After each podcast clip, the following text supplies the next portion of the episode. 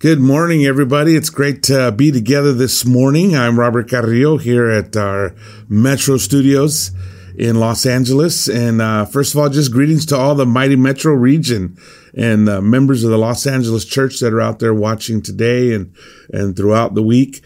And uh, also just a, a special greeting to all of you who have been sending your hellos and best wishes and prayers from uh, I've got new ones from from Stockholm, from Ireland, from Brazil, from Argentina, and and Malaysia, and uh, all over the world. It's great to hear from all of you. It's super encouraging to hear that we can uh, uh just share this time to encourage and inspire friends, family, neighbors. Uh, all over the world, and uh, and I do want to give a special welcome to those of you that are friends and families of uh, members of the Los Angeles Church or the International Church of Christ. It's great to have you with us. So uh, today we are continuing in our series on uh, heroes of faith over fear. And uh, uh, you know, there's there's the, the Bible is full of just great stories that are inspiring and encouraging, and most of the most of the great stories are all ordinary people who were put in extraordinarily challenging situations, who rose up to the call, who stepped out on fear, who, who by faith, uh, took on challenges and overcame them and God was able to bless them. And I think that's, you know, kind of the situation we're in now. A lot of us, uh, we're feeling it, you know, with everything going on. Uh, yesterday here in California, they closed down the parks and the beaches and, and uh, all over the world, I think you know people are being shut in homes to stay home to to to to lower and slow down the spread of the virus and and certainly everybody's talking about fear and anxiety and stress. So so we're jumping into a series of uh, of lives and examples in the Bible of people who just kept going in in the face of fear, in the face of danger uh, handled it well, handled it spiritually. And, you know, that's going to mean something different in every situation, but uh, being close to God is always the right answer. Turning to God is always the right thing to do. And today I'm super excited uh, about uh, studying the life of Elijah. He's one of my favorite uh, people in the Bible. And uh, actually, you know, there's there's so much in Elijah's life that I think we're going to definitely have to do two sessions uh, one today, one tomorrow. So we're going to jump right on in. Elijah, um, the time, the backdrop, this is, uh, um, give you a quick, quick, quick backdrop. You know, the Jews, they're led out of Egypt by Moses. They take the promised land being led by Joshua. They establish themselves. Then they want a king. They got Saul, then David, then Solomon. Then the kingdom splits and you've got uh, Judah in the north and Israel in the south and, and, uh, excuse me, reverse that uh, Israel in the north and Judah in the south, and um, and things are not going so good. And we're going to jump right into that time period. Uh, we're we're uh, we're at about the ninth century in First Kings uh, chapter sixteen, and I'm going to have uh, some of the scriptures. And today's we're we're really going to dig in here in the in the story of it. Um, uh, I think there's just some really great lessons, some really cool things to walk away with that just encourage my heart, and I hope they'll encourage your heart as well. Uh, in First Kings chapter 16 says, In the 38th year of Asa, king of Judah, Ahab, son of Omri, became king of Israel. And he reigned in Samaria over Israel 22 years. Ahab, son of Omri, did more evil in the eyes of the Lord than any of those before him. Okay, you got to stop right there and appreciate and understand how intense that sentence is. Let me rewind and say it again. Ahab, son of Omri, did more evil in the eyes of the Lord than any of those before him. I mean, wow, what an intense thing to have said about you. That you done that you've done more evil than anybody before you. Uh, that that tells us a whole lot, and I mean, not to mention this is what's recorded in the Bible for all time. He says he not only considered it trivial to commit the sins of Jeroboam, which son of Nebat, which his sin was changing worship, changing, building his own temple, reestablishing a center of worship, and and basically doing religion his way instead of following closely God's plan. And and And he said, and it says, he not only considered it trivial to commit the sins of Jeroboam, son of Nebat, but he also married Jezebel, daughter of Ethbaal, king of the Sidonians, and began to serve Baal and worship him. So he not only changed everything God did and that God set up, you know, which, which is a huge sin. I mean, we don't, we don't get to change the religion. We don't get to change the Bible. God is God and we are not. Probably one of the most basic fundamental understandings of truth is knowing that God is God and I am not. God is God, you are not. And therefore we cannot, we don't get to go change the Bible. We don't get to rewrite our religion. And people try it. I mean, there's people try making up their own religion. In fact, it's quite popular today to kind of approach religion like a buffet. I'll have a little bit of Christianity, a little bit of Judaism, a little bit of Hindu and Buddhism and make up our own religion. That's what Jeroboam did. And that was inexcusable. God gave us gave us a plan, showed us what to do, and it's for us to follow him and not try to change it. His plan is perfect. Truth is truth. God knows what he's doing. We need to stick to it, but it's not it's, it, it, it's not what Ahab did. So he, and then he marries Jezebel, daughter of Ethbaal, which she brings in a boatload of problems. I mean, that name has been a cursed name for, you know, for, for ever since then, you know, for 3,000 years now. Jezebel, you don't want to, nobody names their daughter Jezebel, at least I hope not. And, um, and she brings in the worship of Baal and, and introduces this and it becomes worship in Jerusalem. Worship, Baal becomes worshiped in the king's palace. And with that is the whole idea of Molech and Molech. Um, well, I'll tell you about Molech later. So, uh, here's a sentence about Molech. Um, this is later in Jeremiah's ministry as Jeremiah the prophet says, the people of Judah have done evil in my eyes, declares the Lord. They have set up their detestable idols in the house that bears my name and defiled it.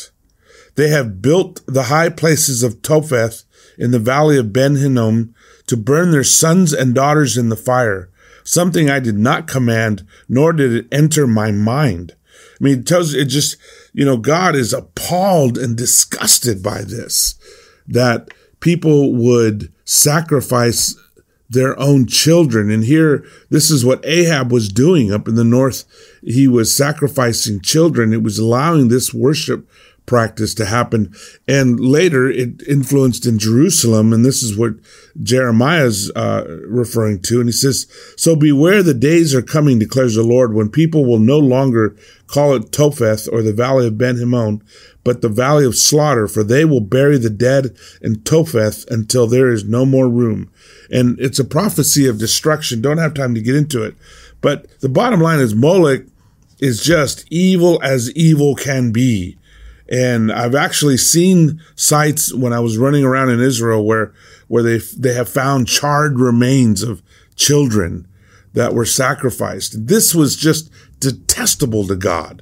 Uh, you know, you know, we, we've all, you know, we know the New Testament. We know how Jesus feels about children, which shows you how God feels about children, how protective he is of children. And it's, it's the one thing that I think it's one of the moments where we really kind of naturally react as people who are made in God's image. We are naturally appalled when somebody hurts children. We're naturally disgusted when children are abused or, or disregarded or not taken care of. I think that's just part of our being made in God's image that we know this is wrong. We are protective of, of all things that are young and, and, and innocent. And here Moloch was, was, was a God that, that demanded, you know, according to the prophets of Molech, that demanded uh, child sacrifice. This just absolutely disgusted God.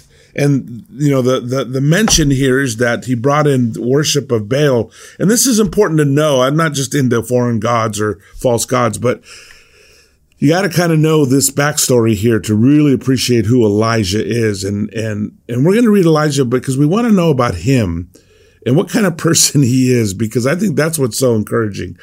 So, so we're also looking at Baal, Baal Zebul, Lord on high, um, Lord of the skies. Uh, I have an arrow, a picture on the screen there, and the arrow's pointing to a flat where they have found the charred remains of children. And there's crossover here with worship of Baal, worship of Moloch. I don't, I don't know all of that. I'm sure there's some, some, uh, experts out there, but I know generally there is crossover here. Um, I will say this one little funny thing, uh, is, um, Jesus, uh, uh, you would see in the New Testament refer to Satan of Beelzebub, you know, which means Lord of the Flies instead of Beelzebul, which is Lord of on, Lord on high, which is what his name was. So Jesus definitely taking a little jab there. But what's important to know about Baal is that he's he.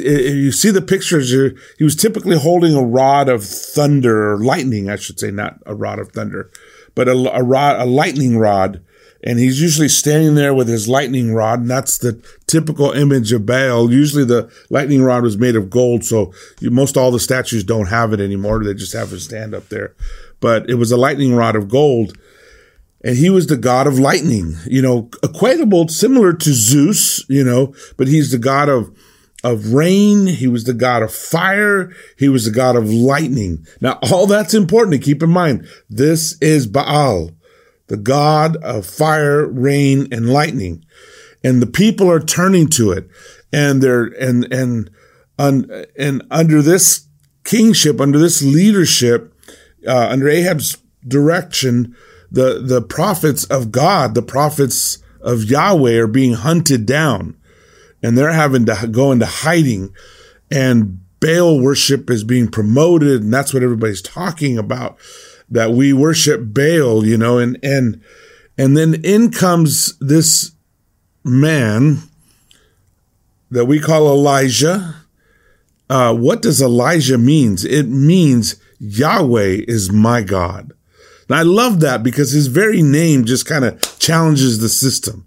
His very name is like, Hey, God, Elijah says, Yahweh is my God. I mean, just right off, right off the bat, he's challenging the whole belief system. So Elijah comes in in chapter 17. Elijah announces a great drought. Okay. And remember, everybody's praying to Baal for rain because he's God of rain, right? And, and Elijah comes says, no, God, Yahweh is my God and he's going to stop the rain. So he's totally going into Baal's turf here. He's gonna, he announces a great drought. Now Elijah the Tishbite from Tishbe in Gilead said to Ahab the king, as the Lord, the God of Israel lives, whom I serve, there will be neither dew nor rain in the next few years except at my word. And, you know, he, being a prophet of God, he's not holding himself up. He's holding up God and the power of God. This is, this, this is huge here you know, we when people get scared, they usually turn to whatever they believe has the power to save them. Oftentimes, that's money, or fame, or connections, or influence, or something like that. Um, Elijah's coming in and saying, God's taken over here, and He's going to stop the rain. Now, not only, you know, is is is it a demonstration of great power to be able to stop the rain, and especially when everybody's turning to Baal for rain. Not only is all that happening, but it's not like these were times where people could just run down to the store and buy some more food. If it rained, it meant if it didn't rain, it meant your crops fail. And if your crops fail, you go hungry. And, you know, when, when food is in danger, people get panicky. People get really scared because they know it can quickly become a life or death situation, life or death. Um, you know, we've seen some weird behavior lately, even this last few weeks, right? And things like toilet paper disappearing and, but also people hoarding food. Even though there, there isn't anybody saying that there's going to be a scarcity of food. And in fact, what everybody's saying is calm down. The food supply is not going to stop. Yet, yet there have been people hoarding food and people getting scared and food shelves have been emptying out as well. And now there's another coming very soon, another fear of people, so many people are not able to work right now. So many people are not getting paychecks. Am I going to be able to buy food for my family? Forget whether it's in the store or not. Will I have money to buy it with, even if it is available?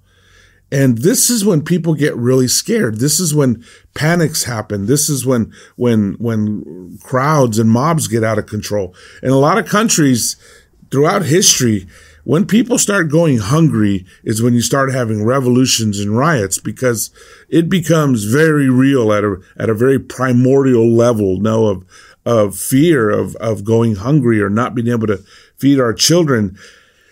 And so for Elijah to say, I'm stopping the rain. Everybody's praying to Baal. They're praying to the wrong God. Everybody's turning to the wrong God. Everybody's depending on the wrong God. So the real God is going to stop the rain to show you who's really in charge here. That's pretty major. In 1 Kings 17, 2, it says, uh, Then the word of the Lord came to Elijah Leave here, turn eastward, and hide in the Kerithim ravine east of the Jordan. You will drink from the brook, and I have and I have directed the ravens to supply you with food there. So he did what the Lord had told him. He went to Kerith ravine east of the Jordan and stayed there. The ravens brought him bread and meat in the morning, and bread and meat in the evening, and he drank from the brook. You know, God God not only was he using Elijah to make some pretty powerful statements and proclamations and challenging the system. But he was also teaching Elijah to depend on him. You know, again, we get nervous when we don't know when our next meal, where our next meal is going to come from. How would you like to, how would you like to depend on birds flying around that they're going to bring you your next meal? that they're going to sustain you. And not only just today, but tomorrow or the next day or the next day. It's a classic teaching tool God uses. Of course, to use this when the, when the Hebrews were in the wilderness, that they weren't allowed to save food up. They had to depend every day except for the day before the Sabbath. They could save for the Sabbath, but every other day they were not allowed to save food. They had to learn to depend on God day by day. When there is, uh, there's no promise of tomorrow. There's no guarantee. You know, generally we get secure when we have guarantees. We know, okay, I know I've got a good job. It's going to stay steady. Or I know I got the money in the bank. I can withdraw for, for days. Or we've got food, you know, stored away. We, we got enough food to feed everybody for a while. That, I mean, it gives me security. It gives most of us security. We know, okay, we're good. You know, we're good. I keep my, I've kept my car gassed up and the, and the cupboards full, ready for whatever happens, right? And that gives me security. Well, here God is taking all security away from Elijah and he's literally living day by day. It's, it's, it's like living paycheck to paycheck on steroids, day by day. You're dependent on this happening. You're dependent on on God feeding you through a bunch of birds, you know. And and I think he was training Elijah to really trust him. And Elijah, I love I love Elijah because he is he is so uh, real and the things that we're going to see him go through and the things that we're going to see him do and feel I think a lot of us are going to relate to that, especially those of us who are in any kind of a leader leadership role, which is almost everybody, whether your leadership role is a parent or a boss somewhere or the church or whatever. Um, but the the the challenges he goes through and God's training of his heart, teaching him to trust in God, to have faith in God. You know, it's one thing to go out there and say, this is going to happen, this is going to happen, but it's another thing to trust God that every meal is going to be brought to you by a bunch of birds. You know, that, they, that he's going to take care of you make sure you are fed. And so Elijah gets fed by the ravens. Um, and there's a whole nother story of where he then goes to a, a widow's house who's about to die and literally asks her for her last meal to feed him, you know, and tells her to trust God, basically that her, her jar of oil and, and, and, and uh, flour will not run out and that they'll be able to keep eating. And so not only, first of all, he's taught that he's got to trust God, but then he's got to trust God to challenge other people. You know, it's, it's, it's, it's not only do you believe God enough for depend on him yourself, but to also tell other people to depend on him, to even take risks. I mean, this, this, this widow, if you read the whole chapter, she says, this is my last meal. I'm going to go home, eat our last meal and die. And he says, okay, why don't you give it to me? And trust that God's going to take care of you. And it's like, whoa, that would take a lot of faith, you know, to not only be challenged like that personally, but to turn around and challenge somebody else in the same way. And, you know, faith, faith in some ways, the opposite of faith is doubt but in other ways, the opposite of faith is fear. And the opposite of fear, fear, the inoculation of fear is faith. How do you deal with fear? Faith. Putting your hope not on the things of this world, but in God and in trusting Him that He will take care of you and that whatever happens, He will always be there. And not that God is running around controlling everything for our good, but he is running around and in control enough to take whatever the world dishes out and turn it to good and help us in this. Jesus told us to watch out because Satan is the ruler of this world. Satan is so many things are happening and he he told us to pray every day that the Lord's will be done on earth as it is in heaven. Well, why would we pray that if that's what was happening? Of course that's not what what's happening. It's Satan's will. Satan is the ruler of this world.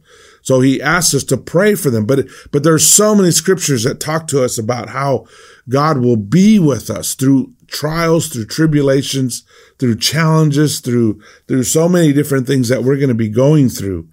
And, and, and I believe that God is always leading us and to grow in our faith. And sometimes it's baby steps. Sometimes it's big steps. Sometimes it's leaps across chasms, you know, and, and that's just part of his training of our hearts. He's very, God is very patient. He's very, very, very patient. You know, when the, when the spies wanted to, uh, when the, when the Hebrew wanted to send in spies, that was not God's plan. They were supposed to just march in and take it, but they were scared. They wanted to send in spies he worked with them. He even told them, you know, which people to pick and all that, but it wasn't his plan. He was just trying to help them out. And of course, that ended up back and backfiring on them. Uh, the spies got filled with fear. They filled the whole group with fear. That entire generation, two million people, it's always been said. I don't know if that was the correct number, but you know, for, for, for, for understanding's sake, are led out of Egypt. And how many go into the promised land? Two their entire generation has to die off because of their lack of faith, of allowing fear to dominate their thinking. And so we have to think, you know, as God's people, what is being faithful for me today?